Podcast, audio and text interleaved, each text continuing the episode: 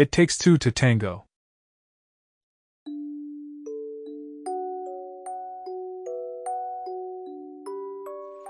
Today Emmanuel does not seem to feel my presence. He holds Saucepan by a paw and looks lazily at the sunlight filtering through the branches. It is very hot again and his shirt is open. I see his chest, furrowed with a trickle of sweat, rise and fall in his breath. The school year draws to a close and my task can be considered happily completed. He has redeemed all his failures and will undoubtedly be promoted, even if I will have a couple of C grades on his report card. Michael is proud of me. I have received compliments from Mrs. Helena and even from the taciturn engineer Kellerman. I too am satisfied, but I don't feel happy. In fact, to be honest, I'm sad. I had got used to looking forward to getting on his uncomfortable scooter with Saucepan in my arms to go to the river, amid jolting, laughter and constant risk of falling. I will miss our afternoons in the fresh air. There is something strange about his silence. I tried to break it with a few sentences, but he always dropped the subject, as if he was following the thread of his thoughts and did not want to be disturbed. Finally he decides to speak. It's tough being 16. Why, you are very cute. You will be successful with girls. Perhaps. Perhaps, it is a fact. Look in the mirror. Whatever. Besides, I've never really committed to girls. And what are you waiting for? You're a big boy now. I don't want my first time to be with just anyone. Then sorry, why do you assume that I want girls to like me? What do you mean? You got that right. No, I didn't understand at all. How did you suddenly become so unperceptive? Cut to the chase. It's simple. Boys also like me, and I don't exclude that I might like boys. There's a fellow senior. Finish the sentence. Nothing, just like that. He is much more interesting than any girl I know. A sense of despondency assails me. Please tell me you are joking. He sighs and relaxes. I knew it. So many prejudices, Professor. I don't understand. His diary was about a she, not a he. I feel a twinge in my stomach. I try to play it down. It's normal that boys like you. You have delicate features. You don't have a beard yet. If it is normal, all the better. But even if it were abnormal, it would do just the same. I don't like you thinking like that, Emmanuel. It is strange that it is you who is giving me this speech. If you allude to homosexuality in Greece, I have explained to you many times that it had a different, cultural meaning. Yes, well, good night. He sits up cross-legged. Listen to me, either you like persons for their body, or you like them for who they are. Right. You've given me such a headache with platonic eros. I'd be damned if you tell me it's wrong. What does that have to do with it? Do I have to like females just because they are females? I understand what you mean, but I don't like to think of you in this situation. Unless it's a deep-seated need of yours, in which case... I'm not queer, if that's what you mean. It is simply that the girls I know are not interesting. It is embarrassing how limited their perspectives are. Not all girls are like that. So it's me who only knows stupid ones. I feel personally offended, but I try not to show it. You will know others, I reply dryly. Almost all artists are homosexual or bisexual. Have you noticed? There must be a reason. Maybe, but I don't feel like talking about it right now. You're wrong. It's always a time to talk about important things, and this one is for me. Surely it can't be an accident, can it? Thomas Mann could give you some explanation. Where? Death in Venice. Thank you, I will read it. It is a beautiful novel, but for some strange reason I hated it. All the more reason to read it. I see that you now use me as an inverted compass. You steer in the opposite direction to mine. No, that's not it at all. I will also read it to find out what bothered you. You should feel flattered. Well, even flattered. I have nothing against homosexuality. The point, if anything, is another. Any sexual habit is beautiful as long as one is young. Then everything becomes sordid. Thanks. Prof, I wasn't alluding to you. Can I still call you Prof? Please, go ahead. You know it has always bothered me. But luckily school is almost over. You won't have to put up with me much longer. Not as a pupil, at least. Yes, luckily. And then you are young. I was actually thinking about certain rock stars. Everything they did in their 20s looked good, even if they were completely out of their minds. Now they're just ridiculous. The lucky ones are the ones who died early. Don't talk nonsense. It's called bullshit, not nonsense.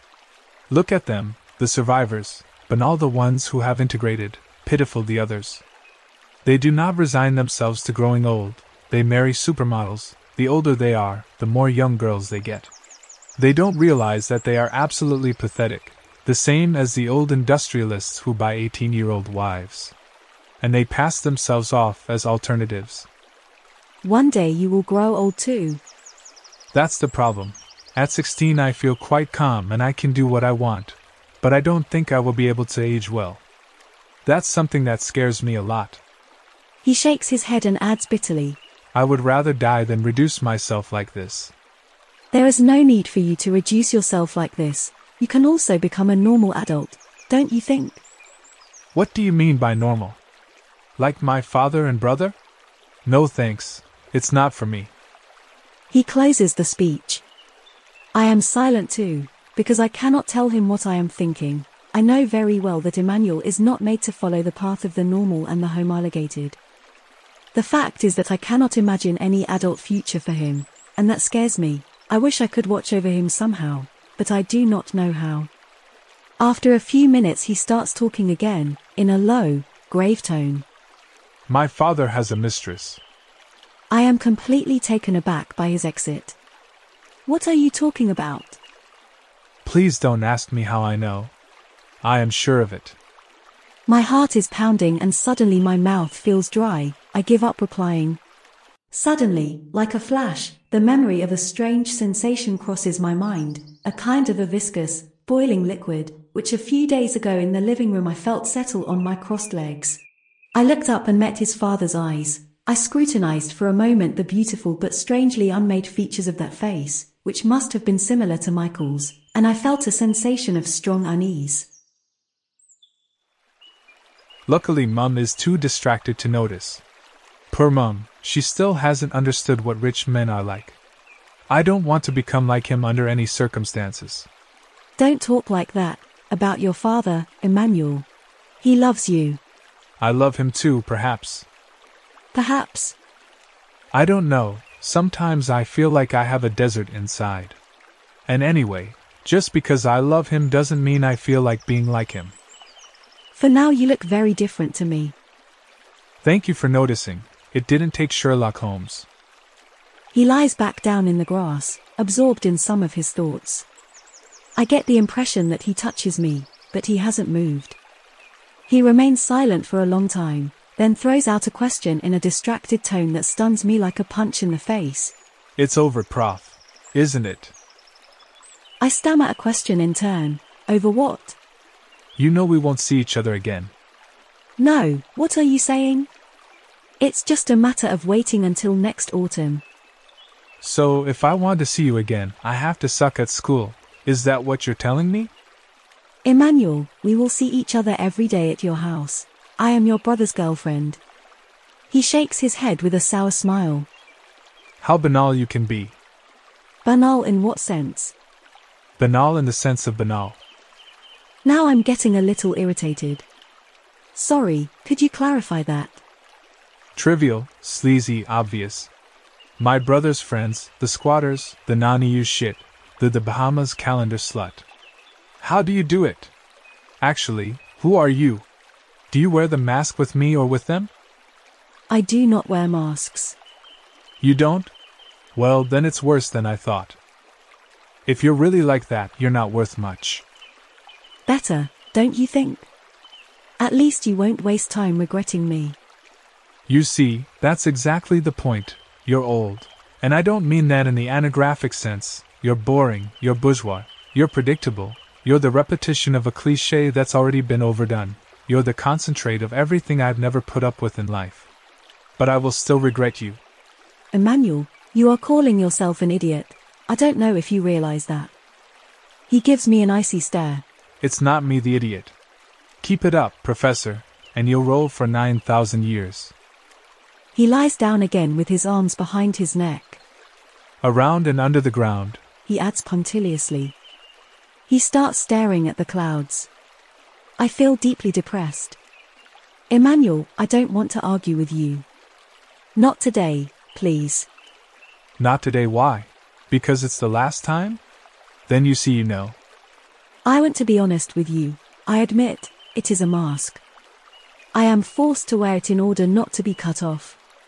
Your environment is not mine. I am too different from you. Well, that's better. The real Antonia is this one. He turns towards me, leaning on one elbow. This one? Or the one trying to get fucked by Frederick? I feel like a ball smashed to the ground. The boy is playing tennis with my soul. I won't allow such low insinuations. It's just a game, a little innocent provocation, that's all. He goes back to lying supine. You are playing a dangerous game, Antonia. Dangerous why? Because Frederick is dangerous. But I don't care about him. My life is peaceful. I have everything I could wish for. Even a little brother. That would be me, of course. Exactly. He shakes his head. Too bad indeed. I should have known you before. Before what? Before I was born. What were you like at my age? It's been too many years. I don't remember anymore. Liar. I'm telling you, you were an old-fashioned girl with braids and glasses. Usually girls like you waste their first time with a jerk who only wants to fuck them, and this stuff they confuse with great love, like Madame Bovary. I do not answer. He continues. Would you like to rewind the tape to that point and experience that moment as you had always dreamed it? I remain silent. Why didn't you answer? You enjoy embarrassing me, don't you? I'm not having any fun. But you would like it. Yes, I would like it, but yours is an unnecessary cruelty. One cannot go back in time. Maybe it's not so impossible. He says nothing more. After about 10 minutes, the silence begins to get heavy. Your shirt is torn, I tell him, just to break the embarrassment. Yes, it has become uncomfortable. I can no longer close the collar. But it's Grandpa's. I wear it anyway. It's not the shirt that has become uncomfortable, it's your shoulders that have broadened. You have very nice shoulders. He smiles. You know how to grasp the spirituality in things. He lies there looking at the sky. He is of the purest beauty at this moment, he hurts the eyes. Emmanuel, it's late. I think we should. Yes. I also think we should. You don't even know what I meant. He turns and stares at me with a disarmed nakedness in his gaze. I know it. I've known it all my life. It's you, the one who doesn't remember. He stretches out a hand. I feel a sharp pain in my brain. A tiny green spider weaves a thread between two stalks of grass, in the silence broken by the warbling of a nightingale. I have always wondered why this bird's song generates a state of tension and unease in me. An excruciating foreboding, like the bells ringing on Sundays. My heart stops in my chest. I in turn extend a hand to block him. Enough, I forbid you to speak. But he has no intention of speaking.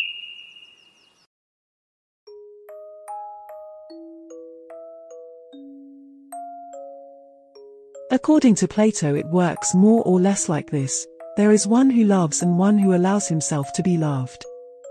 The one who contains beauty in himself is the latter, and precisely because he is beautiful and knows he is, he does not generally desire, but feels already fulfilled. Above all, he does not desire someone who desires him, because to desire means to feel the lack of something, and therefore one who desires qualifies himself as lacking something. He is not attractive. But, says Plato, if the lover's love is true, sooner or later it will work in the eyes of the beloved like a mirror. He will see himself in this mirror as the other sees him, and he will end up falling in love too. With himself. But just don't tell him.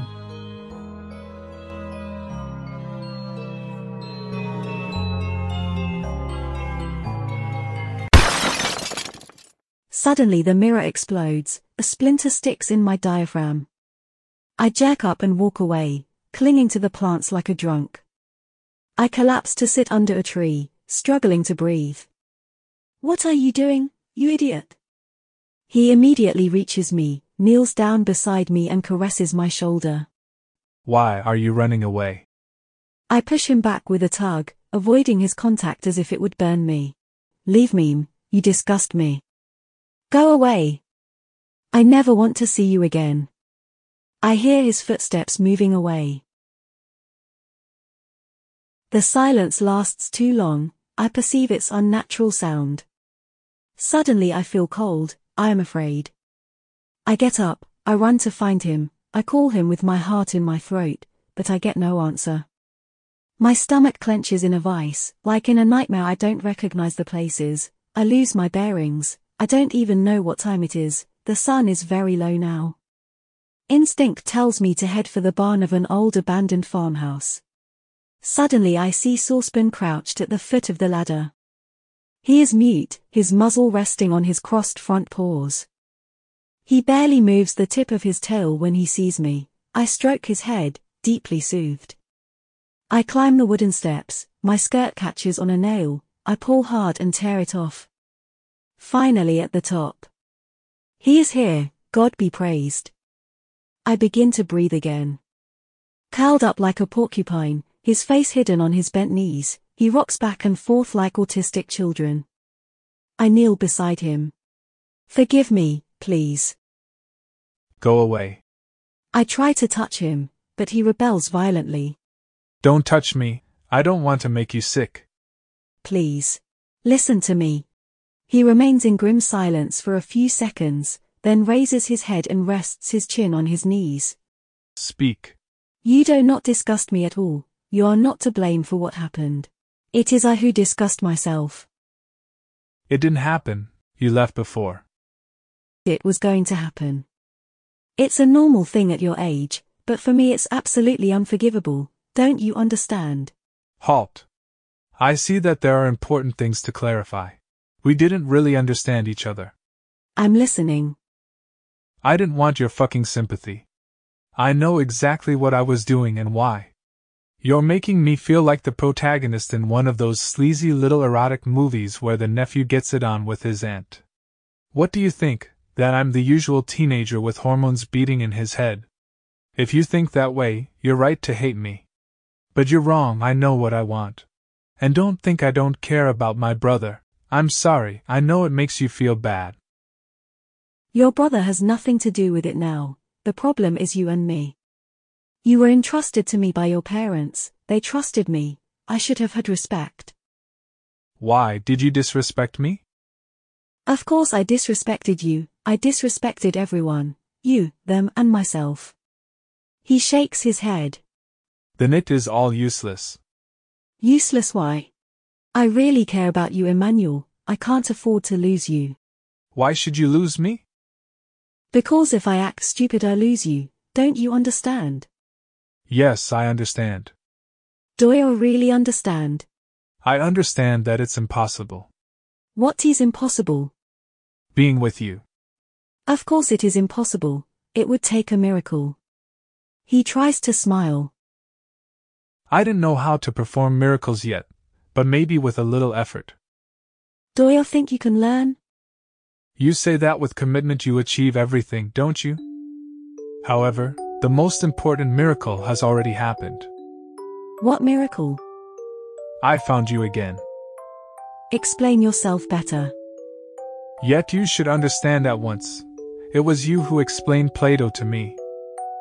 When I saw you for the first time, that afternoon at my home, I immediately felt a great relief." "Relief?" "Deja vu, Professor. I've met you before, I don't know when.